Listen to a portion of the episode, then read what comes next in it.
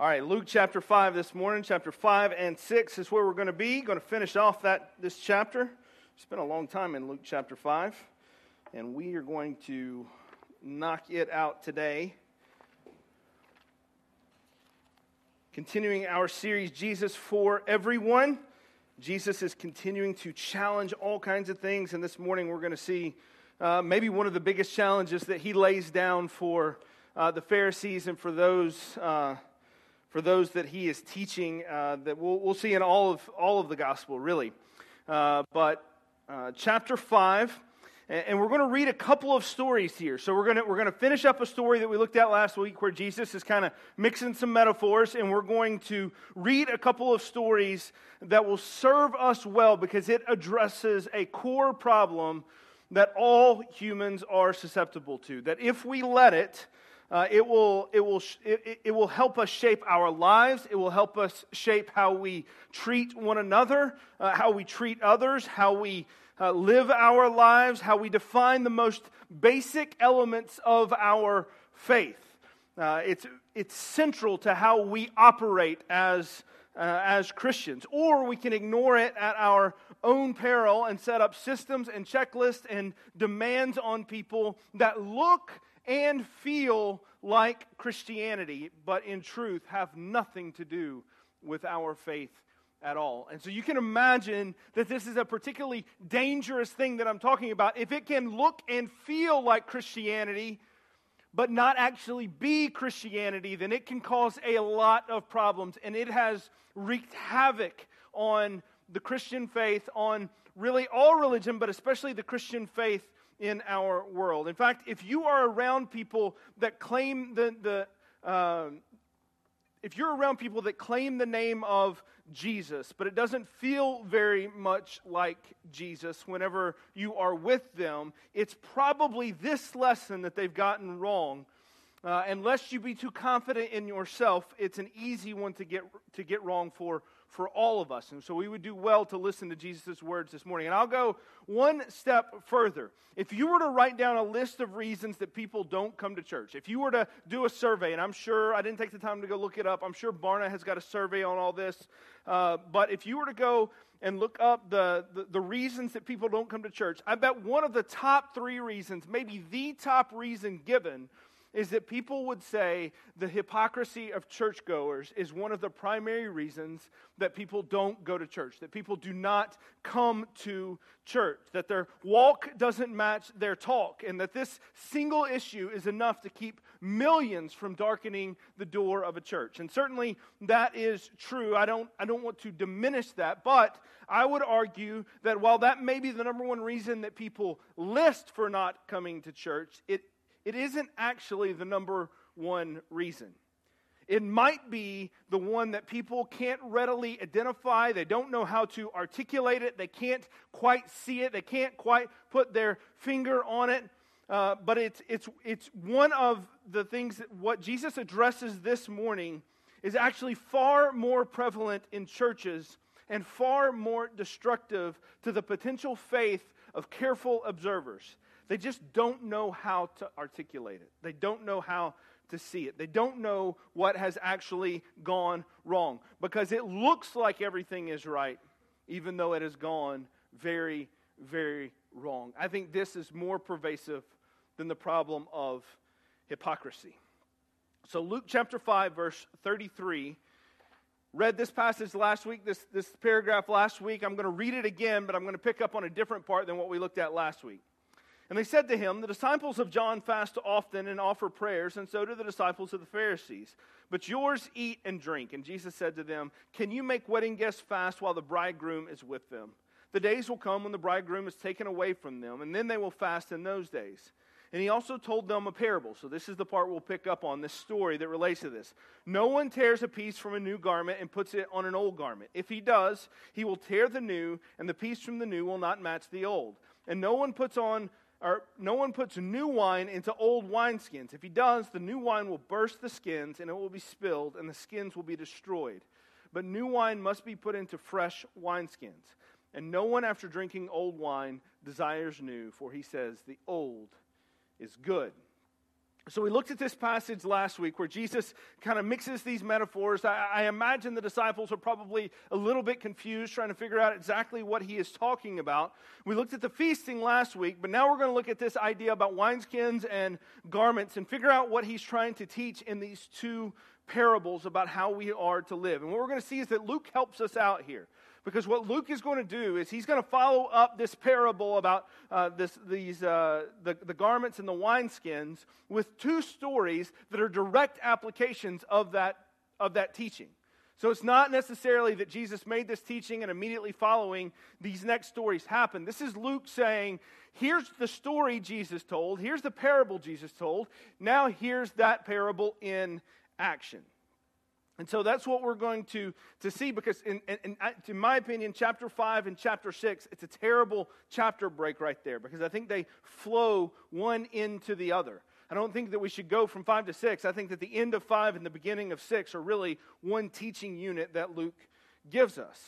Uh, so let's see what the parable is teaching, and then we're going to see how this works in Jesus' ministry. So he uses these two metaphors that communicate essentially the same reality. He talks about the wineskins and the garments. And in both metaphors, what Jesus is showing is how something old and something new don't really live together very well. They don't work. That whenever you combine the two, one will affect the other in a way that makes them both useless. What makes it so hard is that it looks like it should work at first. When you initially apply the principle that Jesus is talking about here, when you put the new patch on the old garment or when you put the, the new wine in the old wineskin, at first it looks like a good remedy for the problem at hand. But that's the key. It looks good, but it actually isn't.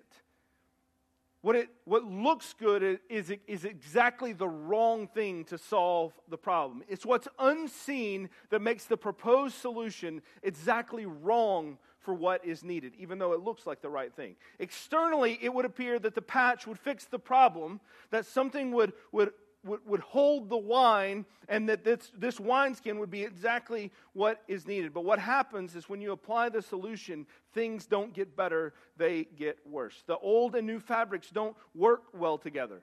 They give at different rates. One is soft and pliable, the other is rigid and unbending. The wineskins that are new, they are soft and pliable.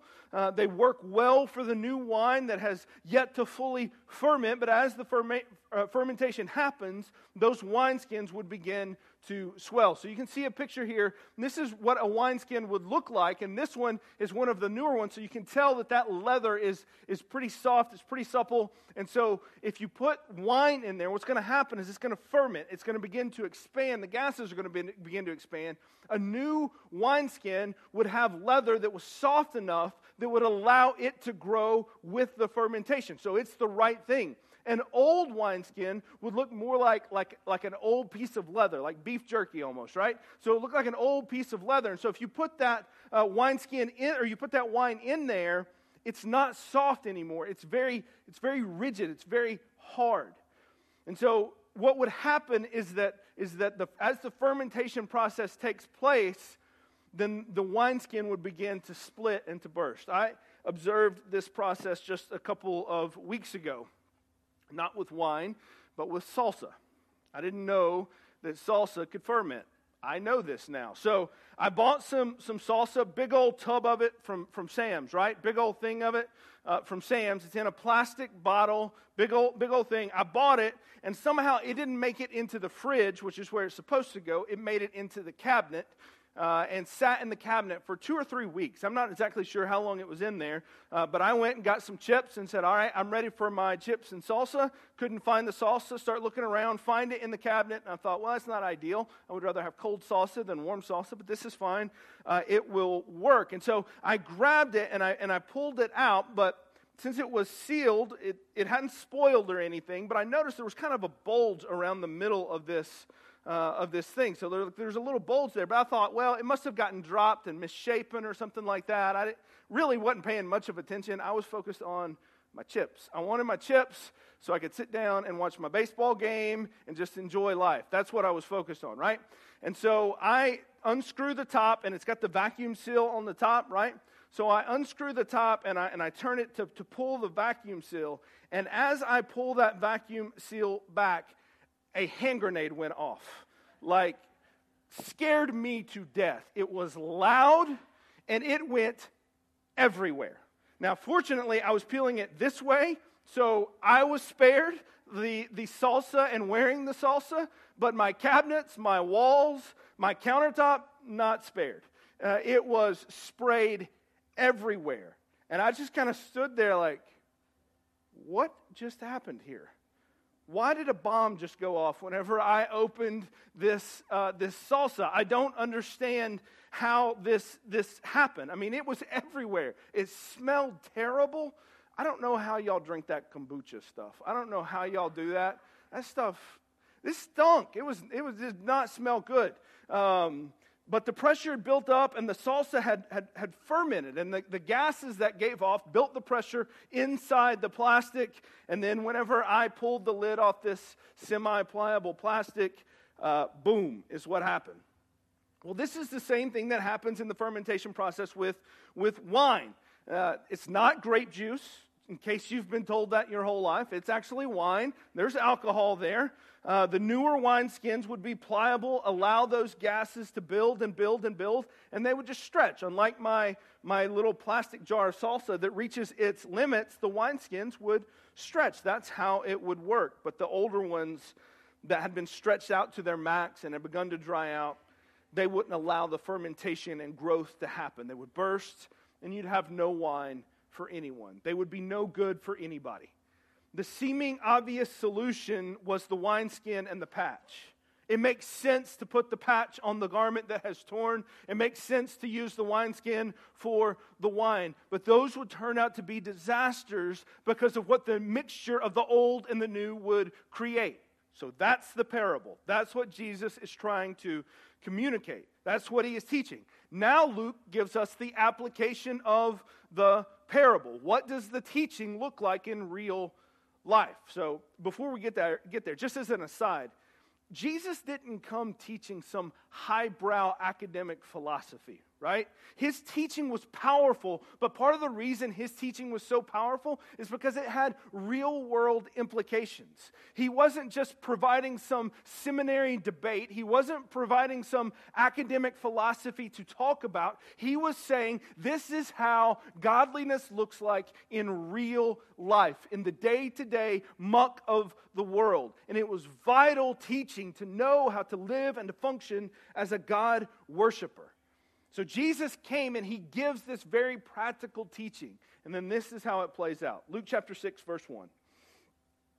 On a Sabbath, that's not just a note, that's an important note. On a Sabbath, while he was going through the grain fields, his disciples plucked and ate some heads of grain, rubbing them in their hands. But some of the Pharisees said, Why are you doing what is not lawful to do on the Sabbath? And Jesus answered them, Have you not read what David did when he was hungry, and he, he and those who were with him, how they entered the house of God and took and ate the bread of the presence, which is not lawful for any but the priest to eat, and also gave it to those with him? And he said to them, The Son of Man is Lord of the Sabbath. So that is story one. So the second story is going to be another miracle. So he gives us a miracle and he gives us a simple lunch break. Both are important for one particular reason. They were breaking long established Pharisaical rules.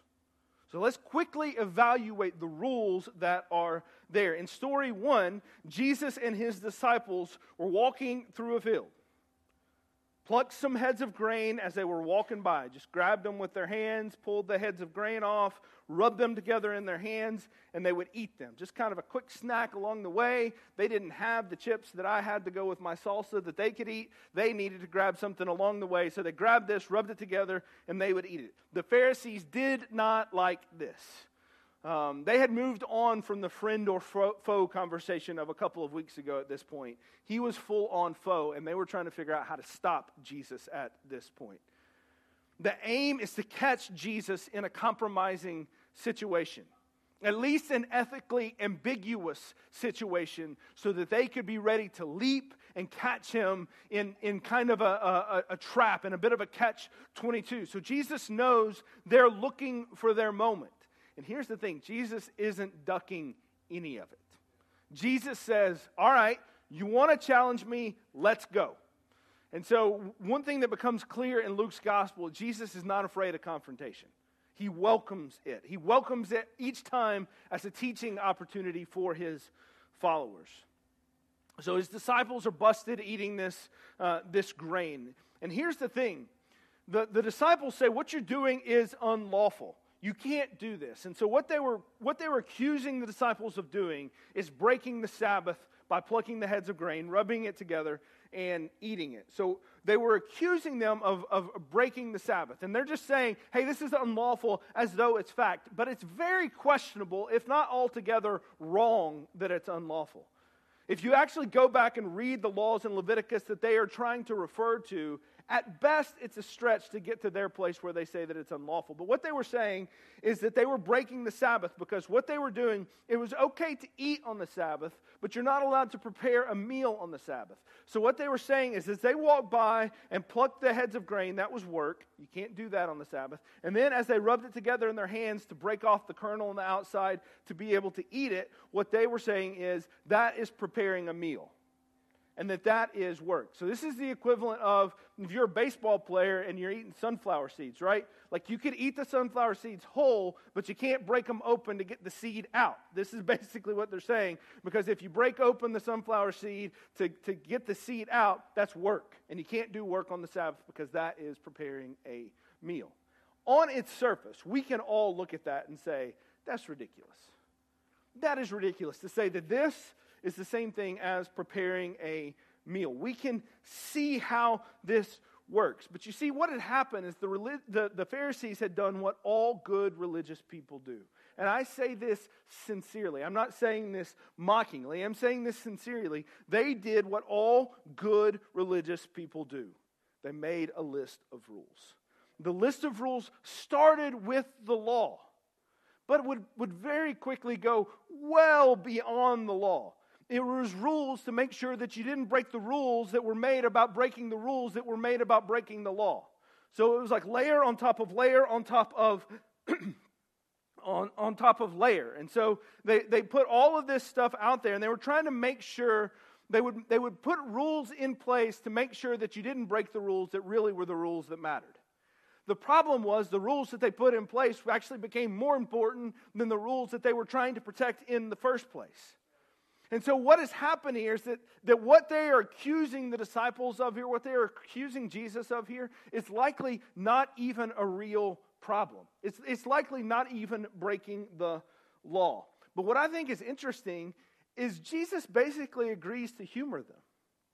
Jesus never says, what are you talking about? This is not against the law. This is what the law says, and here's what I am doing. The two are not the same thing. Leave me alone. I'm following the law as it's written in Leviticus. He never says that. He humors them. Because the problem Jesus wants to address is not whether or not they get their list of rules right. He wants to address what drove their list of rules in the first place less about what's on the list and more about how those rules made it to the list in the first place. So Jesus gives a, a, lesson from the life of David. Honestly, it's a pretty obscure story and one that's left pretty ambiguous in its original context in 1 Samuel. Jesus essentially quotes a story where David persuaded a priest to hand out bread that was consecrated and left on the altar and not technically to be for anyone but the priest and the priesthood. And David got the priest to take it and then pass it out to his men who were very, very hungry, to these soldiers that were there. And so, at best, what happens in David's context in 1 Samuel is that it was questionable whether or not it was against the law or not. Technically, the priest is the one that took it, but then the priest handed it out to the soldiers. It was really kind of pushing the law, if not outright, outright violating the law. But David, as king, says, This is what I need you to do, priest. I need you to do this in order to feed my men who are very, very hungry. And so Jesus uses this old story to show how important it was that we aren't so married to a list of rules that we forget why the rules were put in place to begin with. He wants us to see that what's external is far less important than what is internal. And for so many Christians, this is exactly where we have gotten things wrong. This is exactly where things have gotten flipped on their head. For so many, the reason that, that, that they say they won't go to church is because the church is full of hypocrites, people whose lives and ethics don't match the faith they proclaim. The good Christian's response what do we do? What, what, what do we say? For those that are legit trying to be good, again, I'm, I'm not mocking, this is legit. They work extra hard to make sure that they, they walk what they talk. And this is what we're told from a young age, right? To be a good, faithful Christian means that you back up your, your talk with your walk. You do what you say you will do. Don't be that hypocrite that is the reason somebody doesn't come to church. That is a good thing. That is a win whenever we back up the way that we live with the way that we talk. The problem is, what we've been told is that that is the essence of our faith, and it is not. It is an important part of our faith, but it is not the essence of our faith. We make the external the test of faith. God never does that. We make the external the test of faith. And this is what we do with our kids. This is what we, this is, this is what we do with, with, with, with society. We want our kids to be well behaved and to look the part. This is what we do with ourselves. We want ourselves to be able to walk into church with our head held high because we did what we were supposed to do this week. This is what we do with the rest of society. We, we, we, we want laws to enforce people to adhere to our ethic, and we freak out when non Christians do non Christian things. We want and we crave the external check marks of our faith. We demand them of others, and we cling to them as though they have life for us ourselves.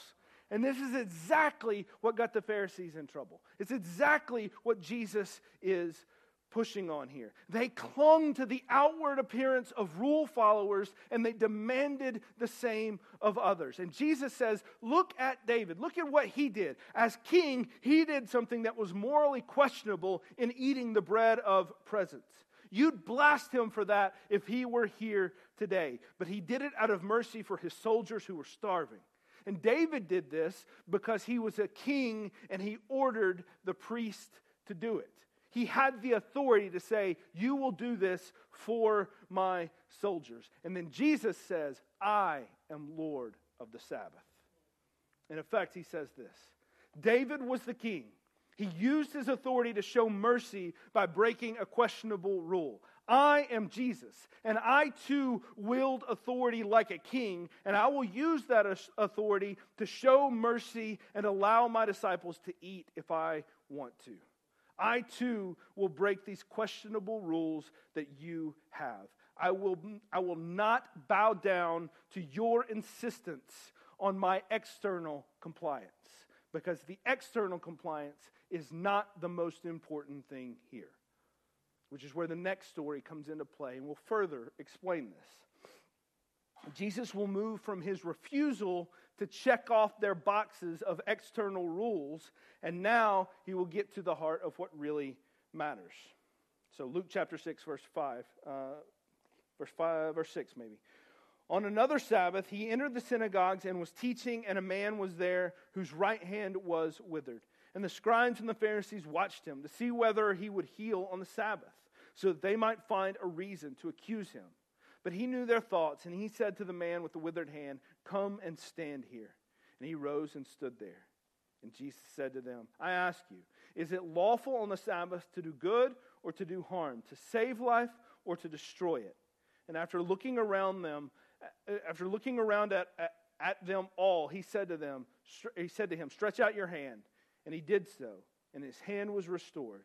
But they were filled with fury and discussed with one another what they might do to Jesus. Man, that verse 11 just kind of kind of kind of strikes you, right? Like this tells you where the Pharisees are at. The man has his hand healed as Jesus speaks to his hand, and his hand is miraculously healed. And the Pharisees don't say, That's amazing. Look at what you've done, Jesus. Praise God. That's not their response at all. Their response is filled with fury. Can you imagine seeing someone healed of a condition they've had their whole life and you're mad about it? You're angry about it. Can you imagine if somebody came up here and they, they, they, were, they were healed of something they had had their whole life, and your response is not, Praise God, that's amazing. Your response is, How dare you do something like that? How dare you do something like that? And you're full of anger, but that's how far they had gone morally, how far they had fallen morally. So Jesus goes looking for another fight in order to make a, point to his disciples and to the Pharisees. Jesus is up teaching. It'd be the equivalent of what I'm doing up here, up teaching, and he happens to notice a guy. Maybe he's sitting there in the front row, maybe he's, he's a little bit to the back or something. He happens to notice a guy who, who's got a hand that is, that is shriveled, that is withered, and in the middle of his sermon, he just stops and he says, Hey, you, you there with the hand, come up here. I want to have a word with you. So the guy comes up there and he calls the man up, and then he asks the Pharisees this question. But when he asks the Pharisees this question, Jesus is doing what the Pharisees were trying to do to him. They were trying to put him in this, this morally ambiguous situation that they could call him out for no matter what he did. And he flips the script on them, which he does all the time to them, where they're trying to trap him. And instead, he asks them a question that puts them in a morally ambiguous situation, or at least in a compromising position. He says, What are you guys going to do? Here's what the external says, but this is what I am saying. He asked them, You're getting all bent out of shape about my disciples eating some grain. But you tell me, just how far do these rules go? Can I do any good on this day? How much good? Can I heal a man with a withered hand? Can I heal someone at all? Can I save a life? Or should I just let them die? Where do your rules stop, Pharisees? He proceeds to heal the man just by asking the man to stretch out his hand. I'm going to speculate here, but this is one of the few miracles that Jesus does without touching the person. He simply speaks to, to him and, and he says, Stick out your hand, and then his hand is healed. Now, this may be an oversight by Luke. Maybe Luke didn't think that detail was important. Maybe Jesus reached out and took his hand. It's very possible. But I think it's, it, it, it's, it's just as likely that Jesus didn't reach out and touch him because he wanted to make sure that the Pharisees didn't have any accusation against him that he did work that day. And so, so, so his, his response to just say, stick out your hand, is basically like, Am I allowed to talk on this day? Okay, okay, I can't rub my hands together to prepare a meal. If, if I reach out and touch this guy, you may say that's work. Can I just speak, Pharisees? How far do the rules go, Pharisees? And Jesus is teaching them, teaching them that, that he works in a way that they cannot put in a box. And he says that, that, that you can't just say, this is how the rules work.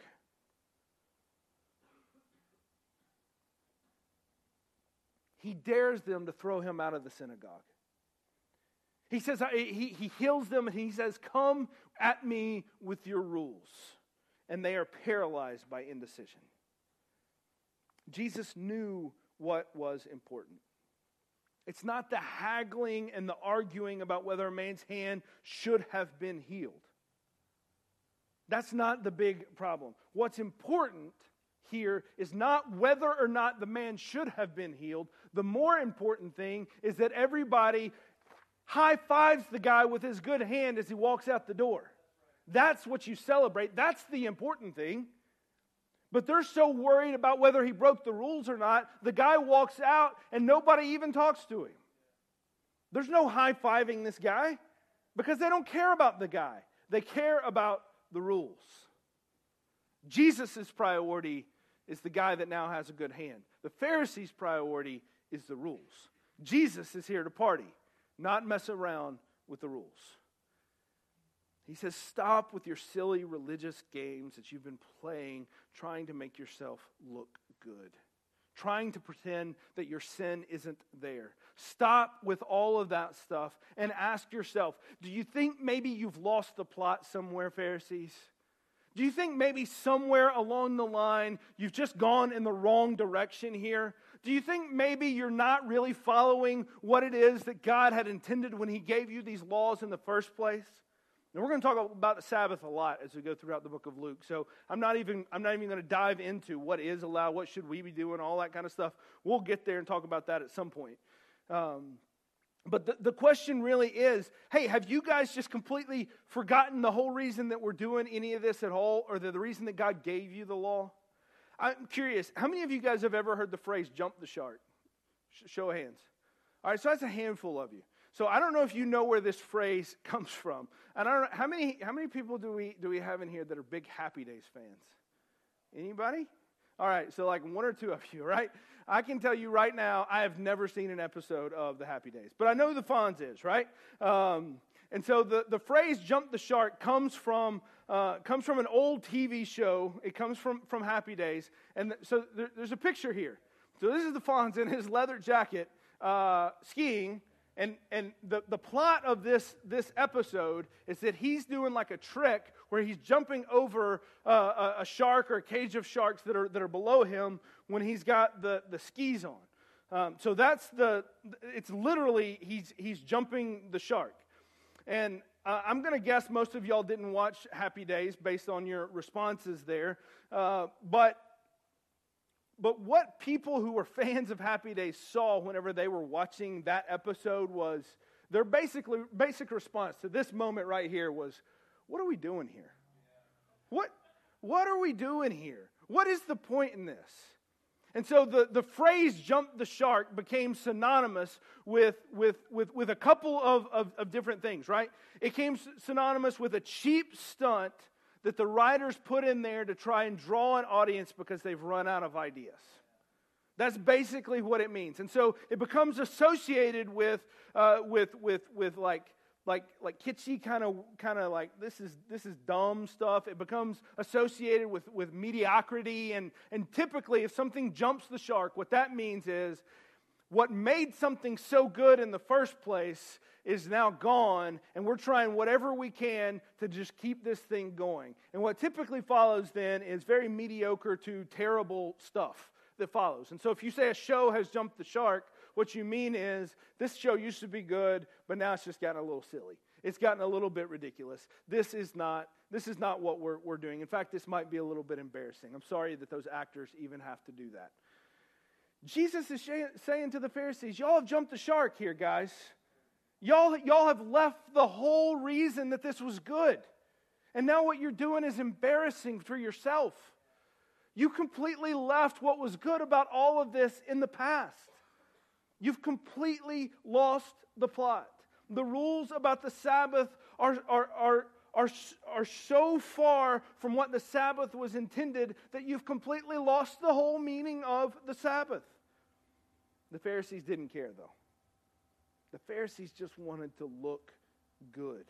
They just wanted to be super righteous. But in so doing, they had created a religion that was so far from the one that God had given Moses in the law that it was barely recognizable anymore. And Jesus was here to set all this straight. But he wasn't going to pour new wine into an old wineskin. He wasn't just going to do the same thing. These old rules weren't going to work anymore because Jesus isn't about the rules. He's about our hearts, our devotion, our worship, which is what the law was about. He's not about some outward display of, of, of, uh, of devotion, but an inward posture of our hearts. Do we desire a neat and tidy list of rules? Or do we desire the messiness of a life rooted in mercy and love? That's really the question that he puts before them. And the Pharisees unequivocally say, Give me my rules. And Jesus says, You need mercy and you need love. Jesus came with new wineskins for the new wine. Jesus changed everything. He didn't just correct a few teachings. This is a popular thing that's out there is that Jesus was a rabbi that came to call out the Pharisees and just kind of correct where they had begun to go askew. That's not what Jesus did. He didn't just come to, to kind of make some minor corrections. He knew that if you did that and if you tried to put what he was going to teach into the system the Pharisees had created, it would all fall apart. Their rules could not hold the good news of the gospel. Rules can never hold the good news of the gospel. And I wonder how many of us have built our lives around the rules. How many of us have focused on external displays of our faith and been con- and, and convinced ourselves that God loves us because we're good at being good? I wonder how many of us have shut down the conviction of the Holy Spirit because we've said, Look, I'm being good. You can't be convicting me. I'm following the rules. And I wonder how many of us have replaced the fruit of the Spirit with the works of our hands and thought God would like that better. The gospel is so much bigger than that. The, the Pharisees couldn't see it because they were married to it.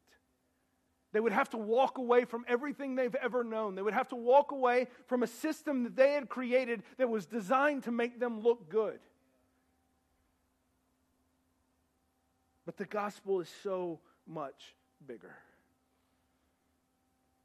So, is hypocrisy a, a, problem in the church? Of course it is. For sure it is. Is that something we've got to be aware of? Absolutely. Should we walk the walk? For sure, absolutely, walk the walk. But I'm convinced there are far more people that have had their faith sidelined and wrecked, not just because the walk didn't match the talk, but because the heart didn't match the walk. Because people were good at enforcing rules, but really bad at being, uh, at, living out the fruit of the Spirit. They could show up on Sundays, they could give the offering, they could stand up here and preach a sermon, they could lead a Bible study, they could parent their children, they could do all the things that we say you need to do to be a good Christian, but they did not have love, joy, peace, patience, kindness, gentleness, self control. They had none of that stuff.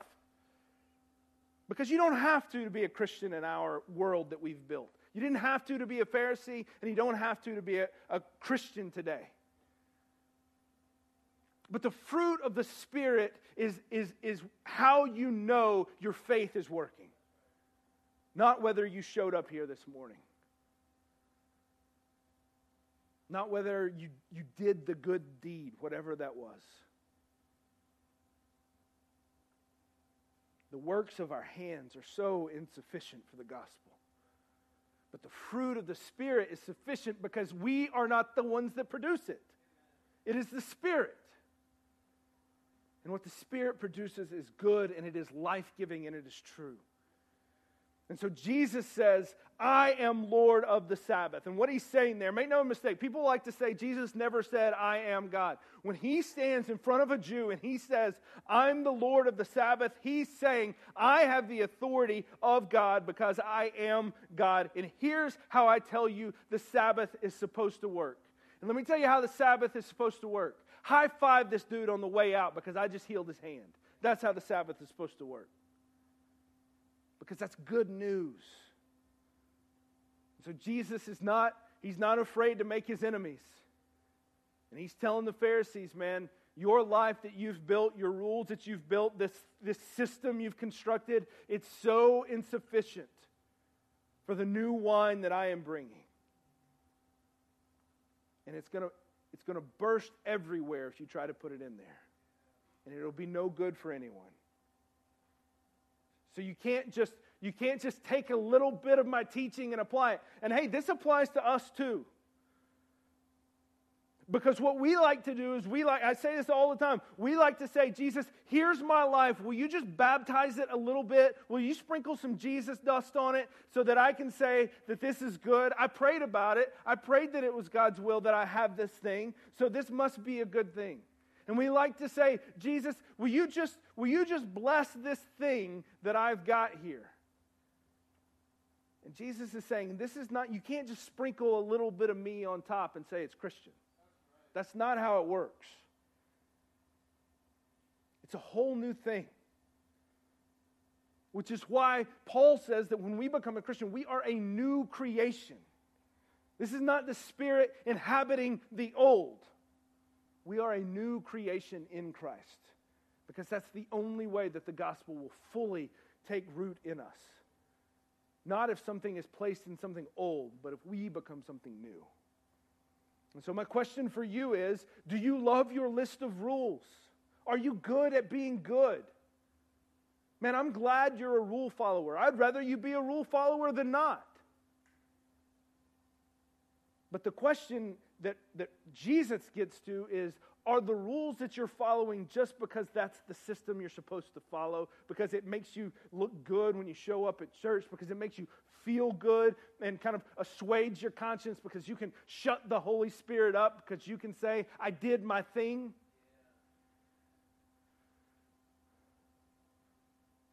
My challenge to you this morning is to hear the voice of the Spirit that says, This is the way, walk in it. And it's not just about external compliance, but it's about the position of our hearts. I'm convinced more people do not come to our churches because the position of our hearts is so far removed from, from the gospel. Let's pray. Father, this morning it is my personal confession that I love my list of rules. It is so tidy, it is so obvious, it is so clear what I am supposed to do. Father, break my heart of my love for my rules. Father, break my heart of my, my love for things that are so, so clear cut and so, so just there that I can follow. Father, help me to follow you. Bring me back to the truth and to the, the beauty of the law that you gave us and to the beauty of Christ and the gospel.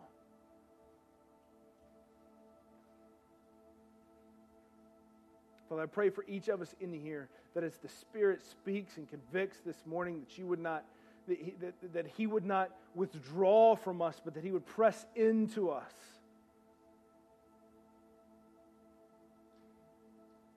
And that we would know where repentance is necessary. It's in Christ's name we pray. Amen.